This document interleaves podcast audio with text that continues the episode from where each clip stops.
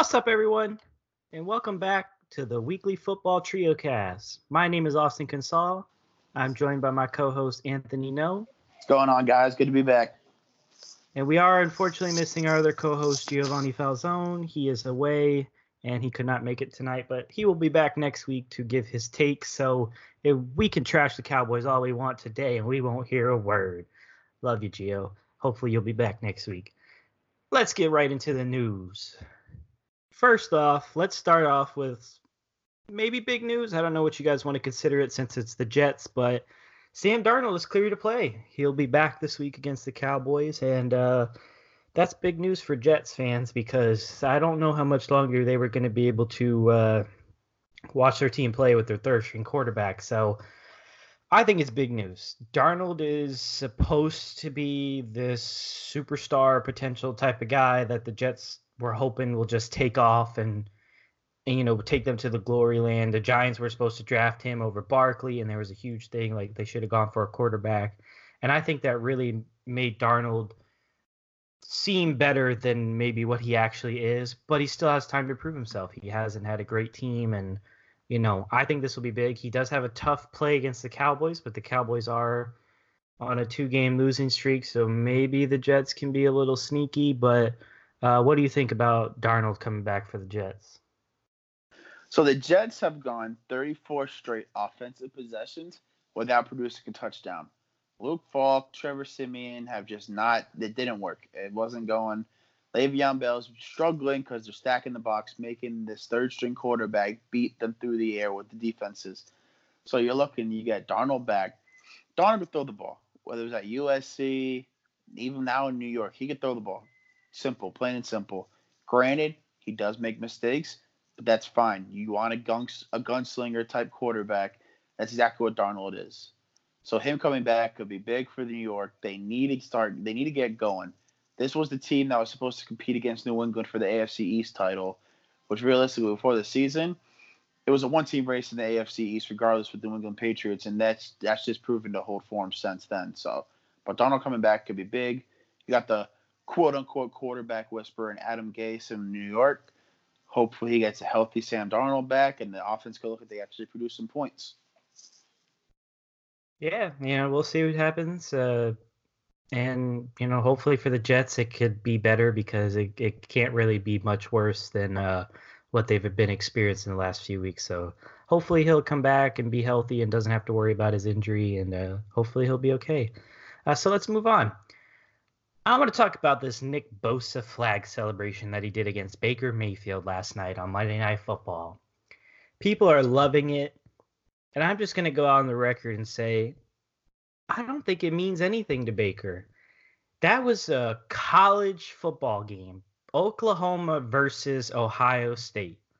This is the Cleveland Browns versus the San Francisco 49ers. It just makes no sense to me. It's it was a college football game. It would make total sense if they had a rematch and then Nick Bosa did it. It would be perfect. Then it would be a huge deal, more than it already is but on the professional level, two teams that you guys are not experiencing, I I don't get it. Um, what do you think, Anthony? What do you what do you think about this this whole thing? Do you like it? Man, I, I love it. I love it because you look back, Bosa only got that one opportunity to play against Mayfield in college. This was his revenge game. This was his opportunity to you know get back at the disrespect that Mayfield brought on to Ohio State and uh, the horseshoe. Mayfield waited till after the game was over, and then all the players were in the locker room and decided to throw the flag on the the O. So you know, Bosa had a great game. It was his first multi-sack game in the NFL. Brings his season his season uh, season sack count to three. As a rookie, he looked dominant. Didn't work much moves as far as pass rush went, but still got around the offensive line, very struggling offensive line pass wise in Cleveland. Got to Mayfield. Should have had three sacks, honestly. That one intentional grounding near the end of the first half.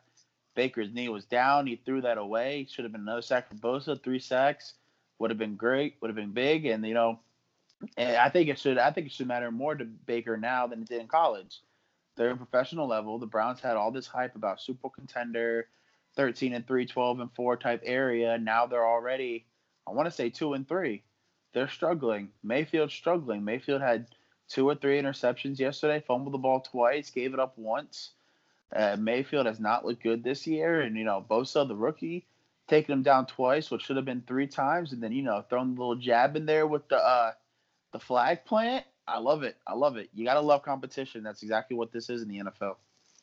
I mean, I love competition, but it, it just it was a it was a college football thing that you know I, I just it would make complete sense if it was Oklahoma versus Ohio State and they did it again, but I don't know. I just think it was silly.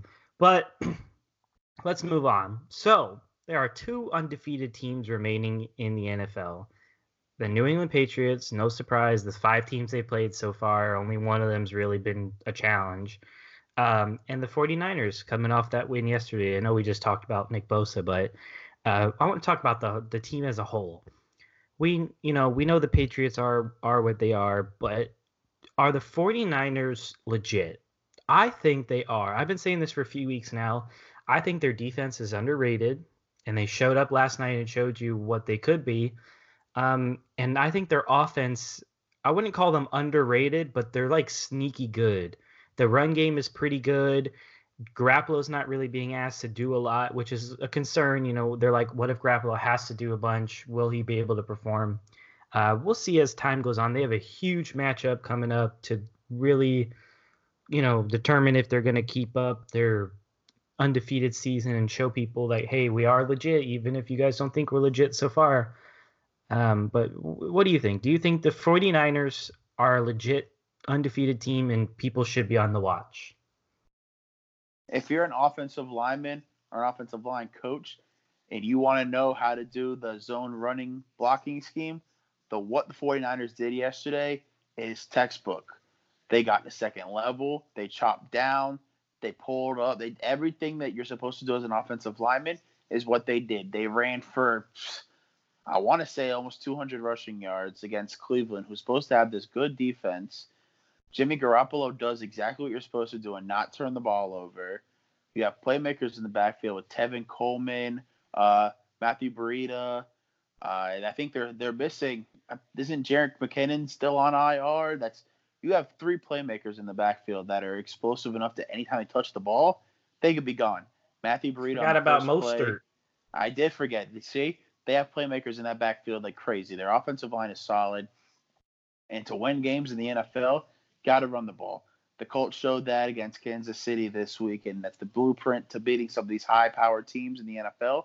Take the ball out of the quarterback's hands keep the explosive offense off the field and run the ball, pound the rock down their throats. And that's exactly what San Francisco has been doing this year. Garoppolo's not turning the ball over. The San Francisco 49ers defensive line could easily be top two or three in the NFL. DeForest Buckner, you got um, Arik Armbrister. I think I think that's yeah, I think that's oh Arik Armstead, I'm sorry. Uh, got, that guy we just talked about in the previous yeah, segment. Nick Bosa. They have a really solid offensive line. It's all they just they're they're Richard Sherman in the back in the secondary. That team just has all the potential in the world. The only thing I have to say is if you have to make Jimmy Garoppolo beat you in the fourth quarter, and he needs a game-winning drive, that's that's where we would see if they're legit. If Jimmy Garoppolo could march down the field, get a drive going that he needs to score, needs to keep it going, can he keep pace with any of these high-powered offenses? That's yet to be seen because it hasn't really been tested yet. But I think they're legit in the NFC West. And the NFC West is going to be a very fun division to watch with the Rams, uh, the Seahawks, and the 49ers. I agree. We'll see what happens. Um, so yeah, let's move on, and we're going to talk about Week Five. You know, talk about what happened, talk about uh, you know what went down during the week, and let's start off with Rams versus Seahawks. Seahawks won 30 to 29. What a game. That was a game to watch. I thought the Rams had it all day, but the Seahawks just find a way to win. Just like I've been saying, the Seahawks are not a flashy team, superstar crazy, but they win, man. They look good. Their defense is solid, but it's all about that man, Russell Wilson, right now. And the Rams, they still look good. Gurley's looking better. And I say, watch out for the Rams because if Gurley gets going, that's when that team was on that undefeated streak and we thought they were going to win the Super Bowl. If Gurley can get back to that form, the Rams will be fine. But until that happens, the Rams, you know, they might struggle to win their own division. What what are your thoughts? You have, in my opinion, right now, Mahomes is great. Mahomes looks awesome. He struggled these past two weeks, granted. Russell Wilson right now is the MVP of the league. This guy is just making plays. You know, as a fantasy football owner, that play where you uh, scrambled out and hit Tyler Lockett for that like unbelievable touchdown. That I that was like, oh, he's just throwing it away. But still, found, found Tyler Lockett in the corner of the end zone, toe tap, toe drag, touchdown. Like the guy just he makes things happen, and that's exactly what to do in this league to compete with these high-powered teams. Everybody thought the Rams were gonna, you know, steamroll their way back to the playoffs, back to the champ- NFC Championship, and there'd be no hiccups. But yet we've seen a couple weeks in a row where they're struggling. They got completely just Tampa Bay ran the score up on them. The Seahawks found a way to win, and just uh, Jared Goff is just having problems protecting the ball. Seven touchdowns, seven interceptions. He's just turning the ball over way too frequently. And with the teams they're playing, you're giving them opportunities. It's just it's it's it's not gonna work. It's not gonna happen. You got I want to say they're on. They might be on like a three three or four game three game losing streak if I'm not wrong. I think I might be though. Well, they're three and two, so I don't know how they lost three games in a row. Yeah, but, okay, you know. so I'm mistaken. I think they. Yeah, they're, they're just two game losing streak. Yeah, so they're two in a row. They lost to Tampa Bay. They lost to Seattle. They're struggling right now, but like you said, the biggest thing is Gurley's getting back. Gurley's getting his legs back under him. He's working and he's moving, and that that could be big heading forward. They the reason they got to the Super Bowl last year was behind the running game, that big offensive line. They they can't lose where they came from, and I know Sean McVay is a great coach, so he'll realize, you know, we got to get back to our bread and butter. Set up the run with Gurley, hit him out of the backfield, hit play action. Cooper Kupp, Garrett Avery, Gerald Avery. You got Robert Woods uh, Cooks. They just there's so many weapons all over the field that they just have to start working with play action pass. Get these people to get the eight out of the box or stack the box so you have one on one coverage on the outside. They got to get back to they got to get back to what made them great last year. I agree. We'll see if they can do it. Um, so for the next game, another NFC West. Uh, the Cardinals, the rookie, Mr. Murray gets his first W, 26 to 23 against the Bengals. Now, as he did get his first victory, it was against the Bengals, which it amazes me that they look as bad as like the Redskins and the Dolphins, and there's really like a three-team race to who's going to be the worst at this point if I were AJ Green, I'd stay far away from the field. I'd be like, you know what, guys, you guys are probably already out of the playoffs. I think I'm not going to come back and try to re-aggravate my injury. I think he should just stay away. But good win for the Cardinals. You know, they're they can get the flow going now. Probably they can be like, okay, we got to win under our belt. What worked? What didn't work? Let's try to get Kyler Murray going even more. But before before I pass it off to you, I just want to say when your leading rusher is Kyler Murray on your team and you have David Johnson as your running back, you need to figure out how to use that man in the run game more. Your leading rusher should not be Kyler Murray. It should be David Johnson week in and week out. And I know he's a great runner, but use David Johnson more. It will only benefit Kyler Murray if there's a run game. I I hope they do something with that. Otherwise, it's still going to be a rough season. You guys have talent. Put it together, figure it out. You might not be good this year, but you have a chance to be good next year and down the line because this guy is going to be great. So, what do you what do you think about the Cardinals? Do you think do you think they should use David Johnson more? Do you think they should be doing something different? What what do you think? Well, the reports coming out today, they might they might be without David Johnson for a little bit in that game on Sunday against Cincinnati, his back tightened up. So they've been evaluating him throughout the week so far, seeing if he's going to play uh, in the next game. but Kyler Murray is a game changer, regardless of whether David Johnson's in or not. He's gonna find those running seams. He's gonna find those passing lanes, and he's gonna hit them. The guy, he he's a ball player. He's gonna make plays with his feet or with his arm. Whatever you give him, he's gonna take.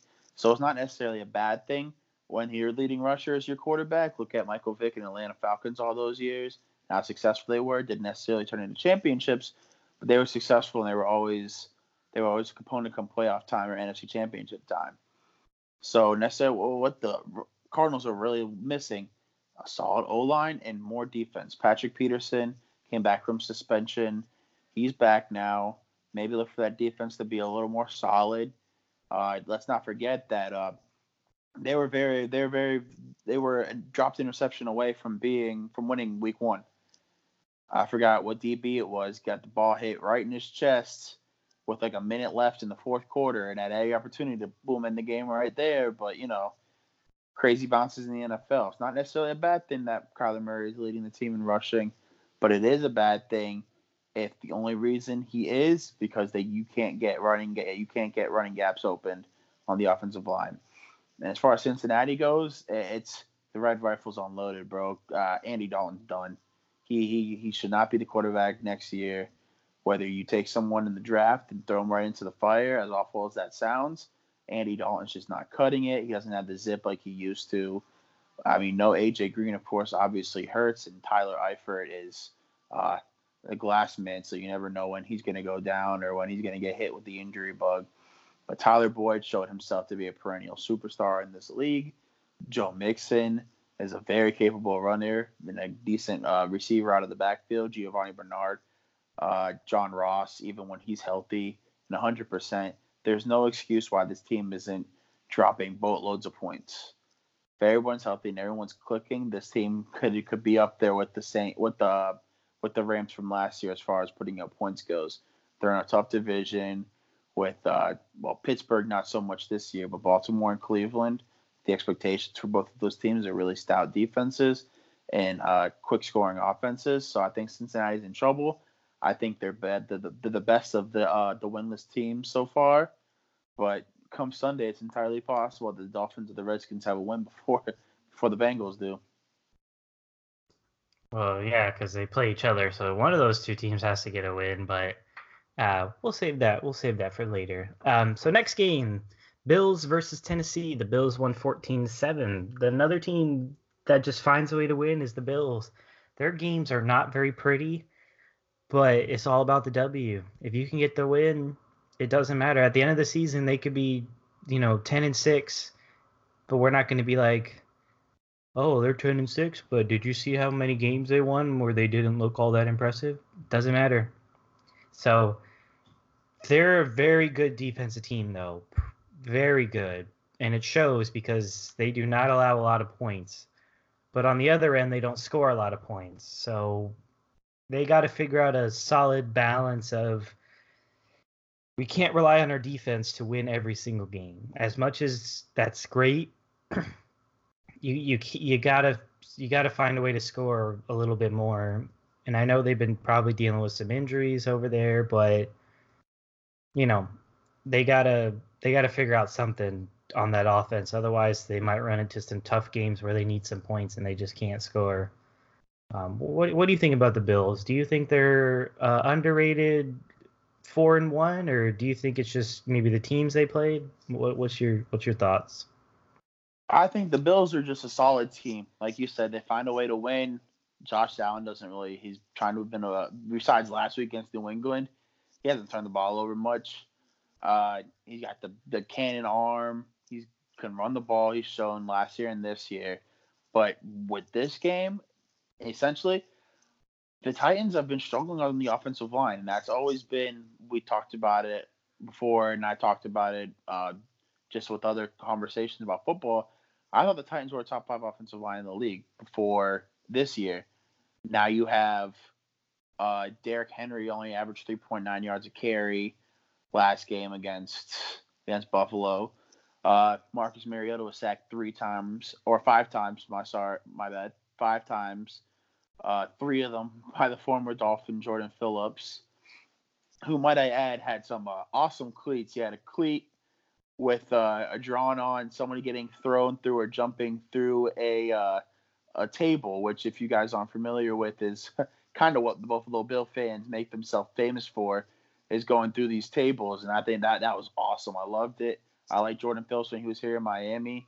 Upset to see him go. Glad to see he's having success somewhere else.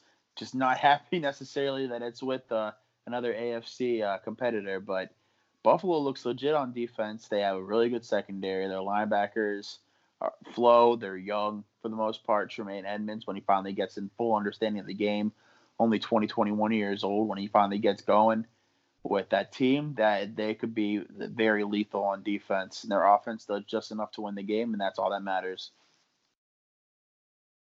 Yep. I mean, we'll see. We'll, we'll see if they can keep it up. They have a pretty two easy opponents in their division. Now they know how the Patriots feel when they uh, play the easy guys every every year, twice a year. But let's move on. We're going to London. The Raiders 24, the Bears 21. Let's go Raiders. 3 and 2. And I don't know if you guys know this or not, but the Raiders are actually in the playoffs at the moment. They're in the wild card the Raiders, we thought they were going to just fall apart after all the crap that went down at the beginning of the year. And they're in the playoffs. The, we thought the Bears could be a Super Bowl contender, and they lost to the Raiders. Now, it was in London. You know, those, those games are tough no matter what team you are. But the Bears were shut out in the first half, 17 to 0. Then they took the lead 21 0 in the third quarter. Or, sorry, 21-17, they they they shut out the Raiders in the third quarter. But then the Raiders at the end of the game were like, "We'll take the lead here. We'll take the W." And Josh Jacobs looked pretty good, 123 yards, two touchdowns against the Bears. Pretty good run defense. So I'm just impressed the Raiders are in the playoffs at the moment. That's I know it's early, it's only five games in, but if you would have told me in five weeks the Raiders would be in in the spot to make the playoffs, I'd be like, You're kidding. But there they are. But here's my question for you, Anthony. Do you think that this hurt the Bears to lose to the Raiders, or do you think the Bears will be fine?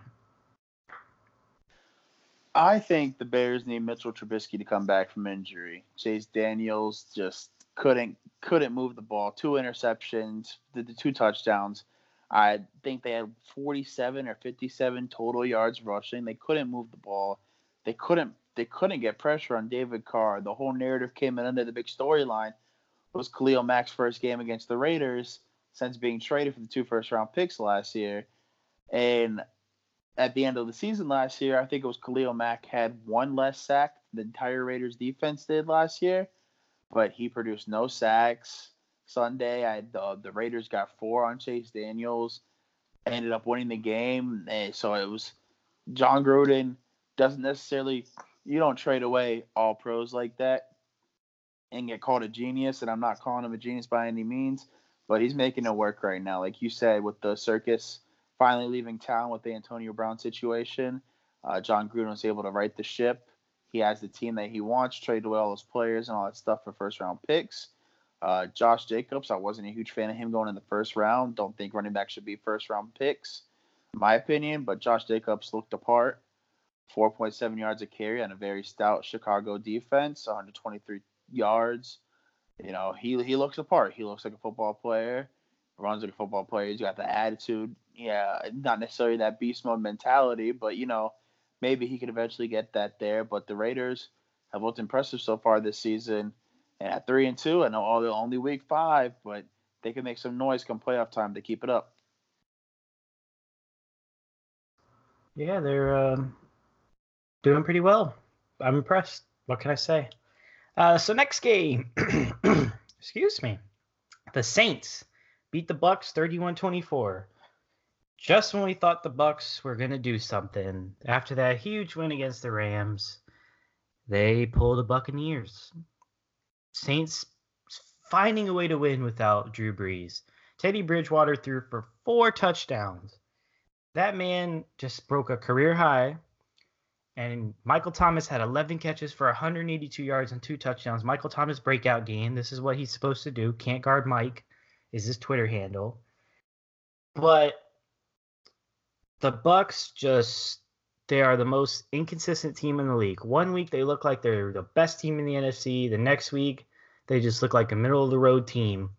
You lost to the Giants, then you go out and whoop the Rams, and then you lose. I mean, the Saints are good, but it didn't look competitive. The score is very misleading. I know they only lost by a touchdown, but if you watch the game, it was a little bit a little bit worse than what the score says for the Buccaneers. So what do you think about the Saints though? Do you think they'll ride Teddy Bridgewater out a little bit longer, let Drew Brees heal up a little bit more, and potentially bring him back a little bit later? What What are your thoughts on that?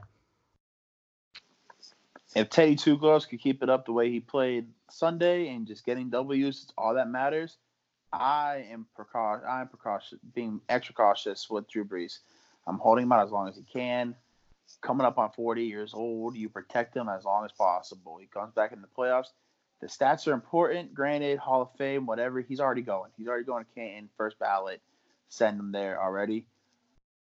Keep the get this man healthy. Because as much as Teddy Bridgewater's been playing well, and as much as I love him, and I wish he came to Miami this offseason, Drew Brees is going to be the reason that these Saints make a run in the playoffs. Now, another big reason will be the pass rush. Got six sacks on uh, on uh, on Jameis Winston this week, and that's big. Marcus Davenport, who, if you guys don't remember, the Saints traded away a first round pick in last year's draft to and last year's draft to move up and get him.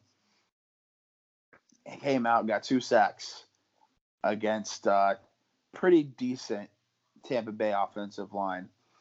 They didn't run the ball well, and when you play New Orleans, you know that you're gonna get you're gonna see the Wildcat with Taysom Hill, the Swiss Army knife. You have Alvin Kamara catches the ball out of the backfield, can run the ball very very well.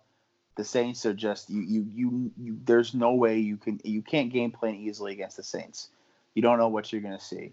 Taysom Hill in the backfield, running the ball, catching the ball, throwing the ball, going out for passes. You have no idea what that man's gonna do. Teddy, Teddy Bridgewater showed that he could be a little bit more than game manager when need be. And like you said, this game was a lot close. Was not as close as the score may lead on. But I think the Saints, you know, what are they four and one right now? They look good in the NFC South. That might have been the only competition, so to speak, in that in that division right now, and they handled that well. So we'll see going forward how the Saints can continue their season. All right, let's move on to the Giants versus the Vikings. The Vikings won 28 to 10. They made the Giants look silly. That defensive line was just ripping through the Giants offensive line over and over and over and over again. And Daniel Jones just couldn't get anything going.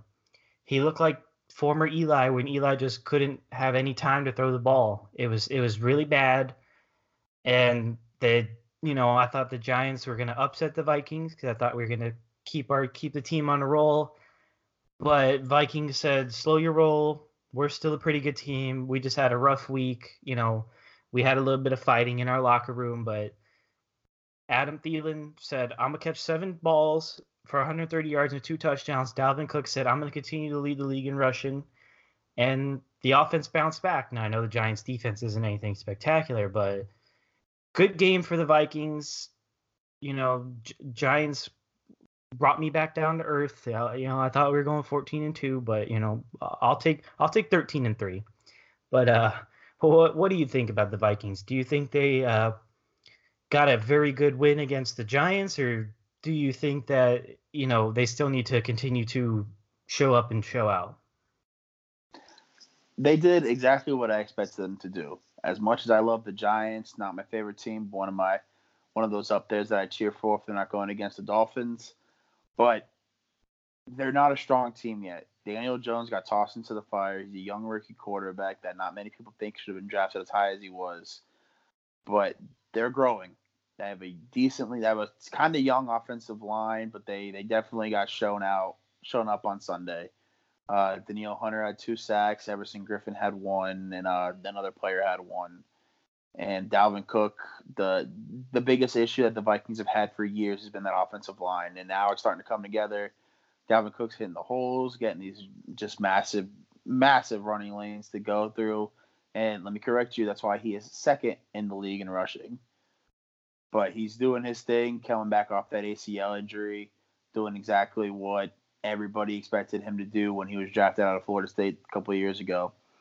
So, you know, feeling not necessarily the right way, but you know, he caught out his quarterback, and uh, Kirk Cousins produced.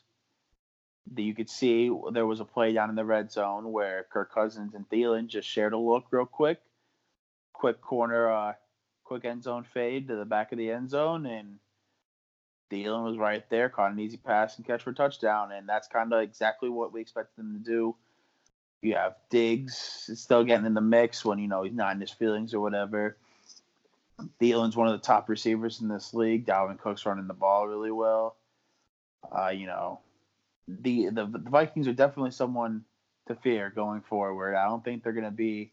That's not a team to overlook. It's not a team to look down on by any means possible. And neither are the Giants, in my opinion.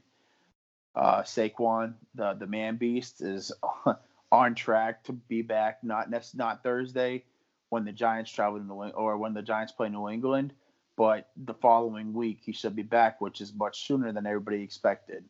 So once they get back to full strength, you know, Golden Tate's back from his suspension, the team could definitely start rolling and clicking in practice and in games with Daniel Jones now leading them instead of Eli. Well, you talk about full strength, but you know Shepard's already ruled out, and Evan Engram might be ruled out. So, you know, who knows when the Giants will be at full strength? It might not even happen this year, but that you know that's fine. We're a young team. We got time to build. Uh, we'll we'll see what happens with them uh, this Thursday. Uh, so next game is the Eagles versus the Jets. The Eagles won 31 to six.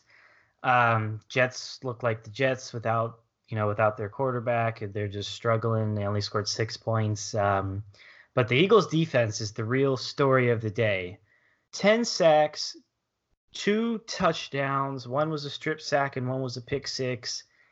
Their defense showed up, you know, allowed Carson Wentz to kind of chill, and he didn't have to do much. He didn't have to go crazy. Um, I I, just don't know what to really think if if this is how good the Eagles defense should be or if it's just they played a third string quarterback and they just you know took advantage of it is what I'll, I'm leaning towards. Um, but the Eagles are three and two; they're looking better. But I, I still don't know if the Eagles are a legitimate contender at this point, or if you know maybe they're just getting getting some good wins. Their their win against the Packers was very good, but I need them to keep it up to really make me believe the Eagles are going to contend. But um, what do you think about that Eagles defense? Do you think that it was just they just happened to play the Jets and took advantage of it, or do you think this is what the Eagles defense could do? Um, I I I can't call anybody contender legit based on when they play the Jets. They did exactly what they're supposed to do, short and sweet. Definitely not gonna linger on this game. You have a third string quarterback who was it was he was on the practice squad last year for the Dolphins, and his backup was the backup for the Dolphins last year, who was on the practice squad at some point. Uh, you, they did exactly what they were supposed to do. They were supposed to beat this team. They're supposed to demolish this team. That's exactly what they did. I, I hate to sound like this, but I'm not giving any credit to the Eagles. they're a good team. Don't get me wrong, but they did exactly what they're supposed to do against Luke Falk and David Fales. Okay, that was a much shorter take than I thought you were going to have. Cause you had some longer takes earlier, but you know, I guess there's really yeah, not much to say I, about the Jets, right? got to got to keep it short and sweet. I had to. I said I got to keep it short and sweet, and that's the Eagles did exactly what they're supposed to do and beating up on the Jets. All right. Well, next game up is the Ravens versus the Steelers. Ravens won 26 to 23. And honestly, the biggest thing about that game wasn't even the football score or game. It was really about the hit on Mason Rudolph. Um, if any of you saw it, it, Mason Rudolph just went down instantly and was not moving. I was worried.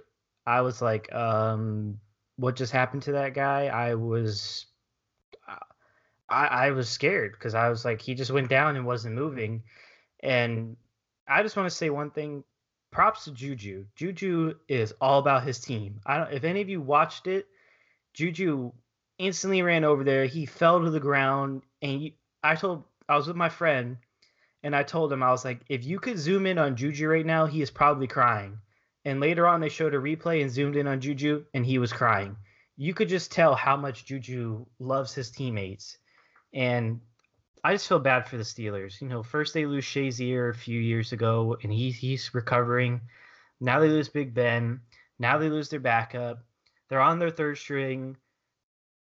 You know, Steelers. You lost Le'Veon Bell. You lost Antonio Brown. Your team is struggling, but it will get better. Don't worry. You guys are a wonderful team for many, many years, and you guys know how to build a team. And, you know, just because you're going to have one bad season doesn't mean that you guys are going to be bad for long. And then the Ravens, a nice little W. They had to sneak it out in overtime with a Tucker kick that looked like it was going left, and then it went whoop right into the upright. So good win for the Ravens after losing to the Browns, but I just hope Mason Rudolph is okay. And um, you know, what what do you think? Do you think it was uh, a good win for the Ravens, or do you think they probably should have beat them by more than a lucky field goal at the end of overtime? Uh, come the end of the game, all that you want is that you end. Obviously, you end up with more points than your opponent, but I think the Ravens should have went in there, and I was expecting kind of like a, a Miami Dolphins esque performance by the Steelers, and they that's the complete opposite. You have a dog. Juju Smith Schuster is easily top five top five favorite player for me in the NFL. The guy is all about football. If not football, he's all about Fortnite and his teammates. The guy is just a baller. He was looking out for his teammates, always looking out. He plays the game to have fun. I don't necessarily think he worries about all the money aspects or the ads or all that stuff. The man just loves to play. Now, I'm not saying that the hit on Mason Rudolph by any means was a dirty play, an intentionally dirty play by Earl Thomas, and he clarified that. Earl Thomas has never been known to be a dirty player. Never really. I don't remember seeing many, you know, dirty aspects from him back in his time with Seattle. However, it was just it was a scary sight. Immediately, if you go back and watch, and they show the zoom in, the second Earl Thomas made contact with Mason Rudolph, eyes were closed, out like a light, hands and arms went limp. It was a scary sight to see, and you kind of hate to see it, especially with now all the research being done with CTE and these brain injuries. It was to the point where they had to remove his face mask. You know, think he was playing back in the 50s with the old school helmet. You know, he's been released from the hospital since. He's obviously in concussion protocol. I don't think we'll see him this week for Pittsburgh when they play, if they play. But, you know, Baltimore should have came in three interceptions by uh, Lamar Jackson. That doesn't look good, especially I talked about him being a perennial MVP MVP uh, candidate and how him and Mahomes were going to run the AFC for years to come. And then two weeks in a row, they kind of, you know, he's let me down.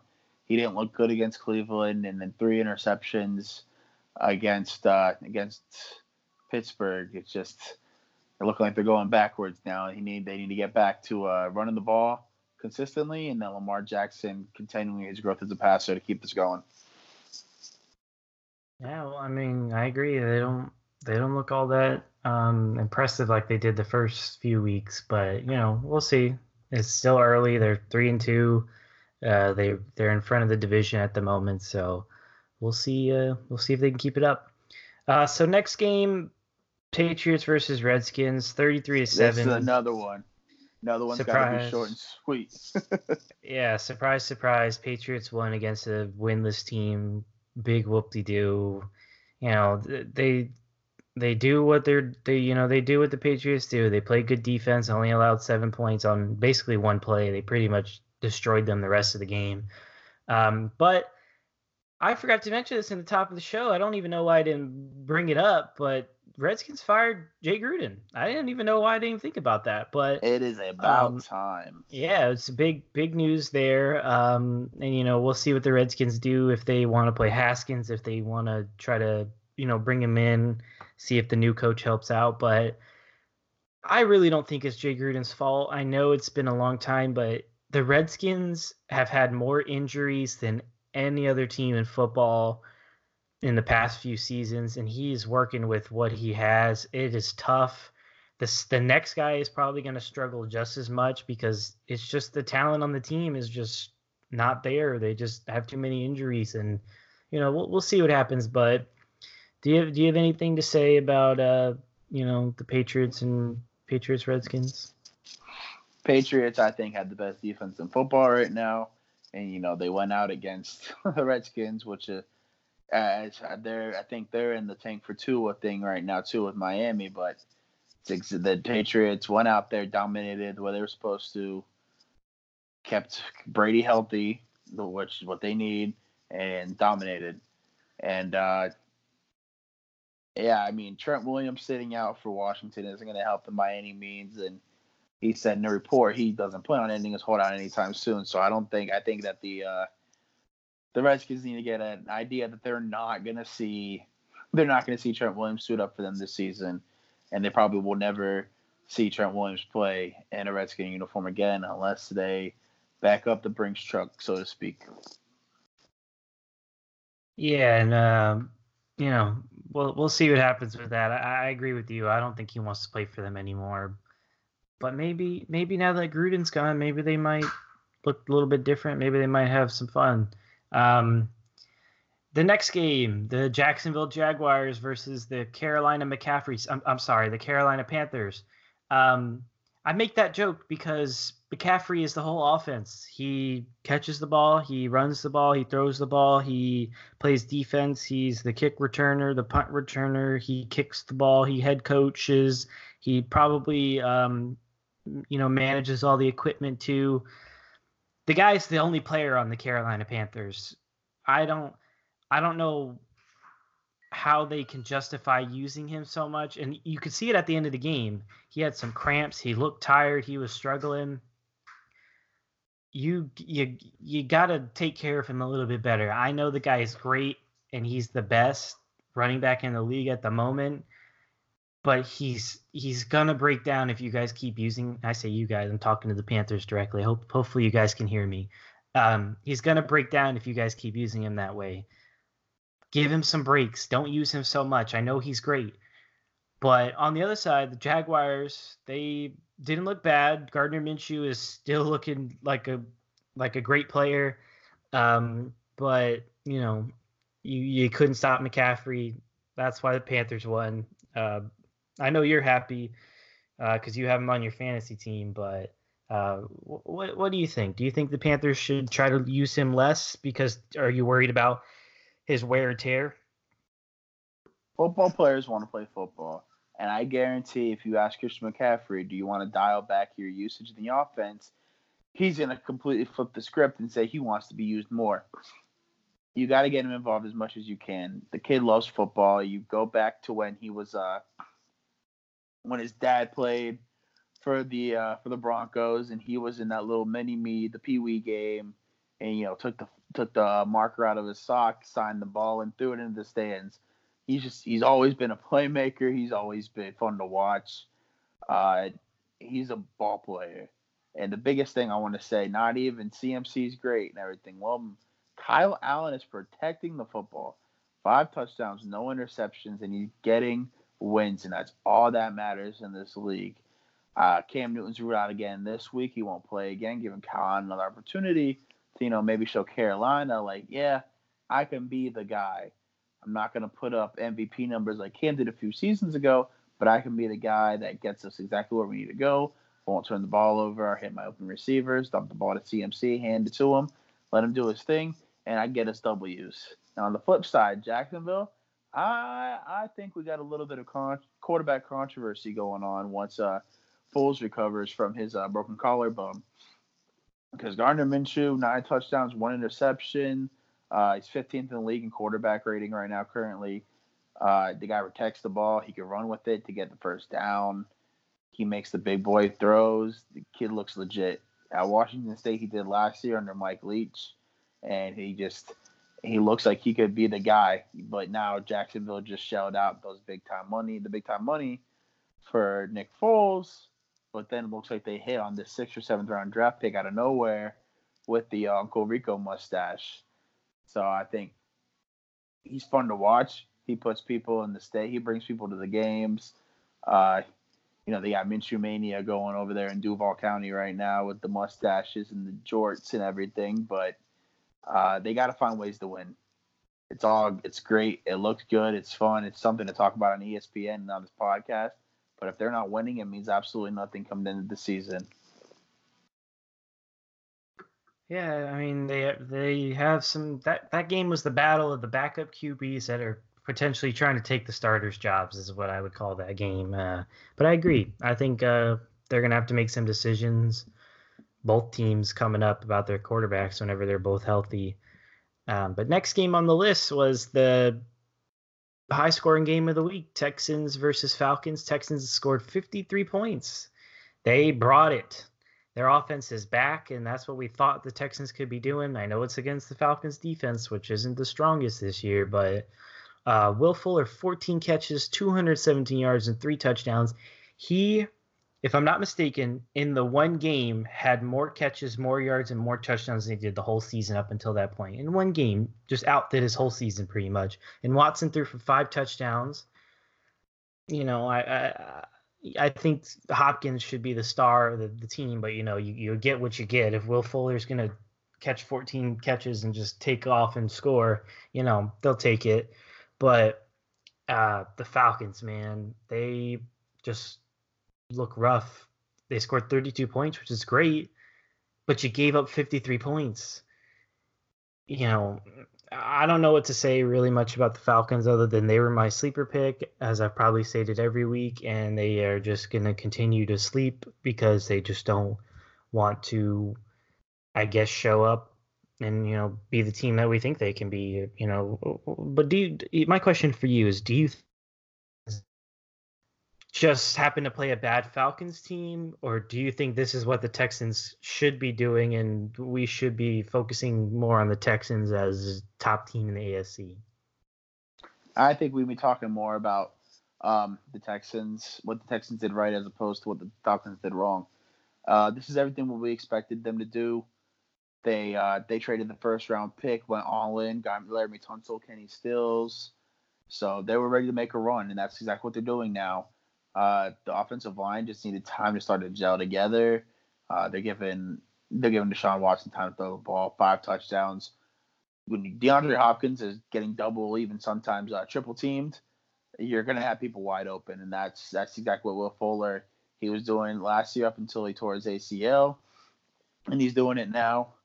So hopefully this is this is more of a coming out game and a more a thoroughly consistent. Obviously, you can't do 200 receiving yards and three touchdowns every game, or you know, he'd rewrite the the record books. But if he come out there and produce, and eventually start to show teams that hey, you can't you can't double team hop every play, got to give me some some love too. And then now you have single coverage on DeAndre Hopkins and Will Fuller, who are both playmakers, giving Deshaun Watson even more opportunity to throw it up to these guys and to let them make play. And then don't forget Duke Jackson, Duke Johnson out of the backfield former Miami Hurricane, definitely very valuable in the passing game. The run game too, explosive. So I think it's more about what the Texans are doing right as opposed to what the Falcons are doing wrong. I said it earlier in the year, wasn't so on the Falcons. I think they're done. They're not going to win the NFC South. I don't think they're going to make the wild card. And then I think for them, it'll be time to clear house. I think it's time for Matt Ryan to move on. I think it's time for uh, is it Dan Quinn's the head coach? Yes. I think it might be time for Dan Quinn to move to, to you know go go find uh, other employment opportunities and just start afresh because it's not working and it all kind of started to crumble and fall down after that 28 to 3 uh Super Bowl lead but you know for uh, Atlanta Falcons fans sake then you're even listening to this uh we'll we'll we'll we'll, we'll sway from that conversation yeah I mean I don't know if they'll clear house and get rid of everybody, but you know, it's uh, it's rough there in Atlanta. Uh, so next game is uh, the Broncos versus the Chargers. The Broncos won 20 to 13. And as I want to talk about the Broncos winning, I want to talk about the Chargers. If it wasn't for the Browns, two and three, and had all this, the Chargers would be getting ripped apart for being as bad as they are this team had a legitimate shot at the Super Bowl last year, and they came into this year and they do not look good. They have two wins, one of them against the Dolphins. They and it's just it's pretty much the same team as far as I can tell. They should still have the same solid defense and they have the same offense. It's just something is not clicking in San Diego. San Diego, my bad, LA. I don't know why. It's just I'm just always gonna say San Diego. It's just difficult to get my mind that they're not San Diego Chargers anymore. Um, but they, to me, are the most disappointing team in the league. I thought they were going to be way better than what they are, and they are just not looking good at all. And the Broncos, they finally got a win. They're not in the winless category anymore, but it was only 20 to 13. They pretty much had all their offense in the first quarter, and after that, they kind of just slowed down. But Chargers, most disappointing team in the league for me. Do you agree though with what I said? If it wasn't for the Browns, that people would be going after the Chargers for how disappointing they are. You know, actually, I do agree. You look at it, you have Mike Williams, you have all these other weapons out Hunter Henry, uh, Melvin Gordon's back. You have all these weapons, and yet Austin Ekeler, the undrafted running back from the 2017 draft class, is third in the NFL in receptions for that team. You know, they they, they got to do more. They have to, you know, start implementing Melvin Gordon in the running game, get them going. Philip Rivers got to be Philip Rivers. Their defense they were a top five defense last year, and now uh, they they they look non-existent at sometimes. But uh, I want to go and I want to talk about something else real quick in the same game. Uh, De'Vante Bausby, defensive back from Denver, a very scary situation. He had to get carted off the field after a neck injury, and the reports came out today that at during that point he was paralyzed for 30 minutes, was unable to move anything from I believe his neck down, could not move, and uh, I, I want to say he started to regain some of the sensation and the feeling in his hands and his feet. And uh, you know, football's a great game. We love to talk about it, but let's not forget these football players. They're not just money bags, and they're not just uh, entertainment. They're people, humans, brothers, sis, brothers, uh, husbands, uncles. You know, we care about these players' health. So uh, I wish him obviously a speedy recovery. I hope that uh, even if it's not, if it decides that it's an injury that keep him away from the game, I hope that he's able to live out the rest of his life healthy and you know be able to run around after his children if he has any or will have any and just live a happy healthy life and obviously, we hope that football players want to play football. I wanted to come back and recover from this, but very scary situation. Uh, prayers go out to him and his family and the Bronco organization, hoping that he's able to, uh, you know, recover from this in a, a timely fashion. Yeah, speedy. Hopefully, uh, he'll have a speedy recovery. I didn't even know about that injury, um, but yeah, hopefully he's okay. Um, so next game, uh, Cowboys versus Packers. Packers won 34-24. Cowboys are, you know, you know, 0 and 2 in the last two games after going 3 and 0. But I was I was thinking this the whole time that the first three games they played were against not very good opponents. I think they finally got their test with the Saints and the Packers, and the Saints and the Packers ended up beating them. Do I think that means the Cowboys are a bad team? No. I just think that the Saints and the Packers are better teams than the Cowboys. Aaron Jones, four touchdowns, just ran all over them, like the one play where he waved bye bye to the defender. Um, but that being said, that Packers defense was looking really, really good, but they allowed Prescott to throw for over 450 yards, and Cooper caught 11 catches for 226 yards. So maybe the Cowboys exposed the Packers defense a little bit and showed teams how to maybe score against them, but you know, they still only scored 24 points and they still allowed 34. So Packers got the W. Packers are looking great. They might be the best team in the NFC. Um, but what do you think? Do you think the Cowboys are showing their true team that maybe they're not as good as people think they are? Or do you think that they just played two of the better teams in the NFC, and you know that's just why they lost the last two games. I think that the Cowboys are still contenders. Don't get me wrong. Not a huge fan of the Cowboys and some of their fan base, to be honest with you, but they're definitely contenders. They have a team that's a very good offensive line.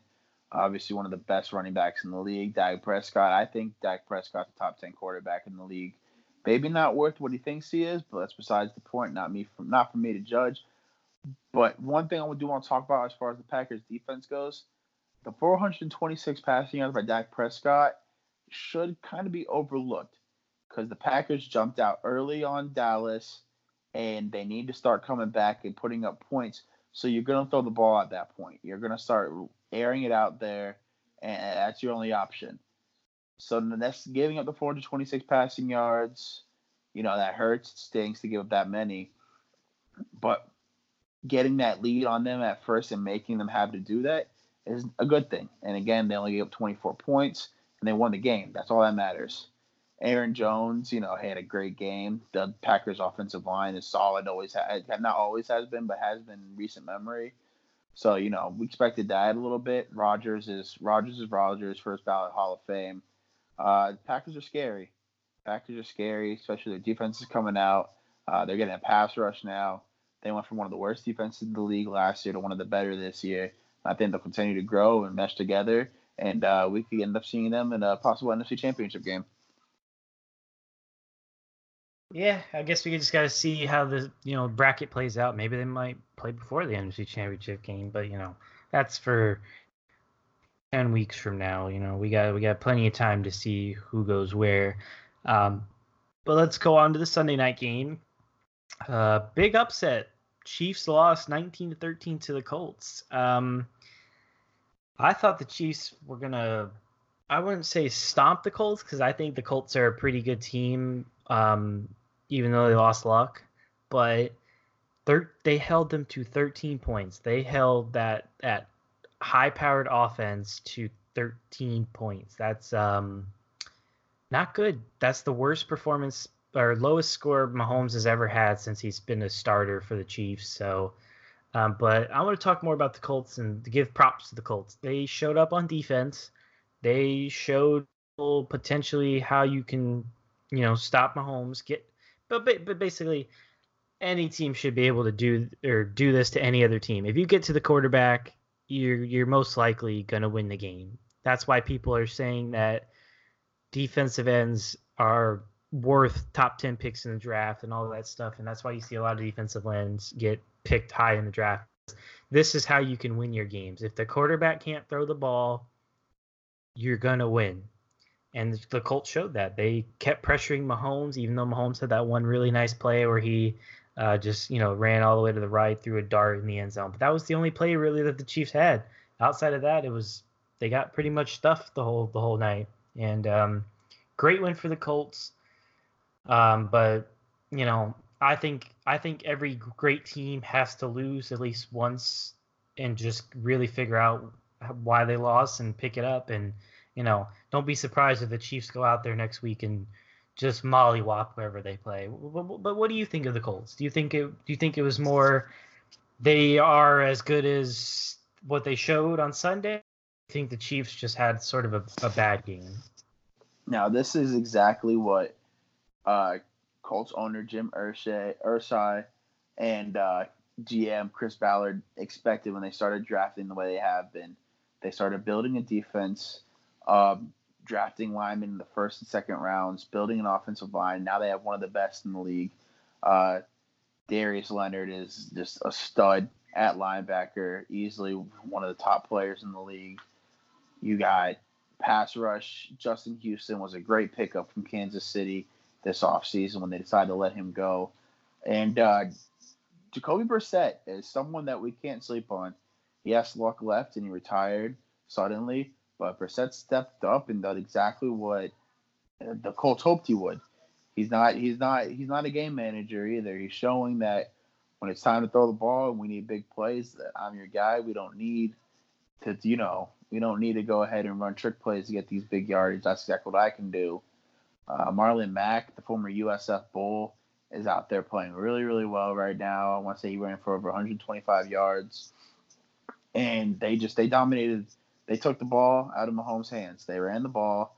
Exactly what I said earlier as far as uh, San Francisco. Uh, they ran the ball, kept the ball out of Mahomes' hands, and when it was his opportunity to go on offense, they pressured him big. They didn't give him opportunities to let those big plays go. Granted, Kansas City was missing the fastest player in the league in Tyreek Hill and one of the most explosive receivers in Sammy Watkins. But still, that doesn't they're not they don't play O line. You're not giving them that they're not going to sit there and block those defensive end defensive linemen from getting in there. But it's still a fact of the matter that at full strength, Kansas City is one of the is I, I think the most dangerous offense in the NFL. But the Colts are definitely not a team to be slept on. Yeah, they looked pretty good, and uh, we'll see if they can keep it up. They, uh, you know, and I think the Chiefs will bounce back perfectly fine. But I just saw a picture that I want to bring up real quick before we talk about the Monday night game. Uh, the 2017 NFL draft running backs that are starting in the NFL Leonard Fournette, Christian McCaffrey, Dalvin Cook, Joe Mixon, Alvin Kamara, James Conner, Marlon Mack, Aaron Jones, Chris Carson, and Matt Breida. That is a heck of a class for running backs. Those are, you could argue that two or three of those guys are top five running backs in the league with Kamara, McCaffrey, and you know if Cook keeps playing this way, he could be a top, he's going to be a top five running back in the league. But I just saw that picture real quick, and I just wanted to bring that up because when I saw that, I was like, "Holy cow, that's a class right there for running backs." Um, but anyways, let's move on to the Monday night game. We talked about it a, a little bit in the news, um, but uh, 49ers won 31 to 3 against the Cleveland Browns. Um, and the Browns look terrible. Three points for that offense. But this is something that I want to say.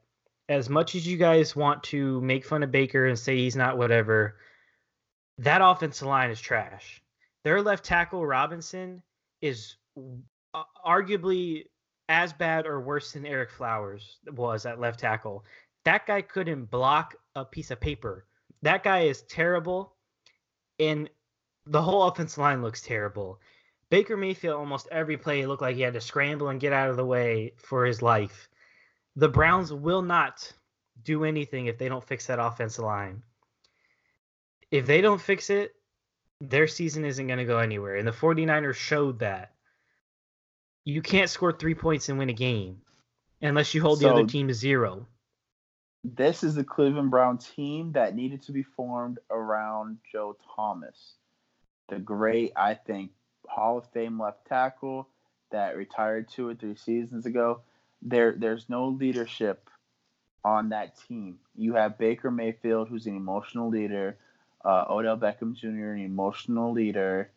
Uh, Jarvis Landry, an emotional leader. There's no, as much as I'm not calling them immature, there's not that mature veteran leader in that locker room. You need someone like a Joe Thomas to where it's time to, you know, corral the troops and get them going and ignore the mistakes. You don't have. You don't have any of that. You have these all very emotional players in Baker Mayfield, Odell Beckham, Jarvis Landry, uh, Damarious Randall, Denzel Ward, who's still injured, Greedy Williams, who's still injured, uh, Myles Garrett's still very young. So you have this very young yet talented team with a brand new head coach with no actual leadership, I'd say, in my mind. Now, we talked earlier about exactly what the 49ers are doing, exactly what they're supposed to do. But Cleveland is doing the complete opposite. They need to find a leader. They need someone to step up and tell you, like, hey, all right, we got this. Let's go. Let's let's not forget who we are, where we came from. Let's go out there and play our brand of football and not lose ourselves. Let's not try to do too much. And that's exactly what Odell did on one of the punt returns. Try to do too much. Try to cut back, sit back, let everything happen in front of him. That ended up getting the ball punched out, turnover. It's kind of where the game was, you know, closed. The Fentley started to sing. So the Browns, there's a lot that needs to happen for these Browns to be exactly what we expected them to be you know, I could pull out the uh, the Dennis Green. Uh, we were who we thought they were, and that's that's not what the Browns are doing. They're they're they're not. That's me. I said were. that. Yeah, that was it, me who said we we are who we thought they were or whatever. I yeah. I messed that up. You messed it up too. So say change that up and say I'm gonna quote the famous Austin. There you go. No. so they, the Browns are a great team to use in Madden. Don't get that'd be a team that you roll with, high overall, high speed players, all that stuff, but they're not producing where it matters in real life. And there's a lot that needs to happen.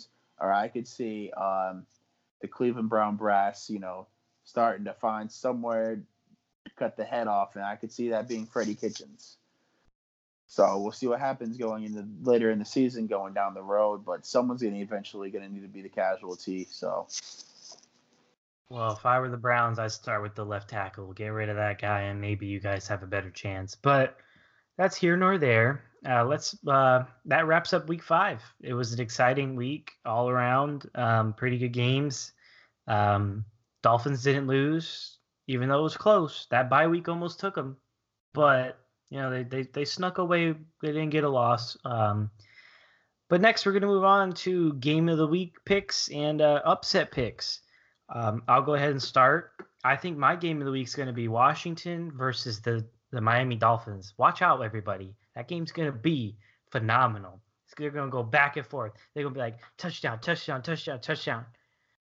All right, I'm, I'm going to stop. That game's going to be terrible. They're going to try and see who can score negative points if they could. Um, my game of the week is going to be Rams versus 49ers. The 49ers are going to try and prove that they're the real deal, and the Rams are going to try and prove that they're not the three and two team. They're they're better than that. That game is going to be a huge game. If the 49ers win, they're 5 and 0. They're going to be legit. The Rams win,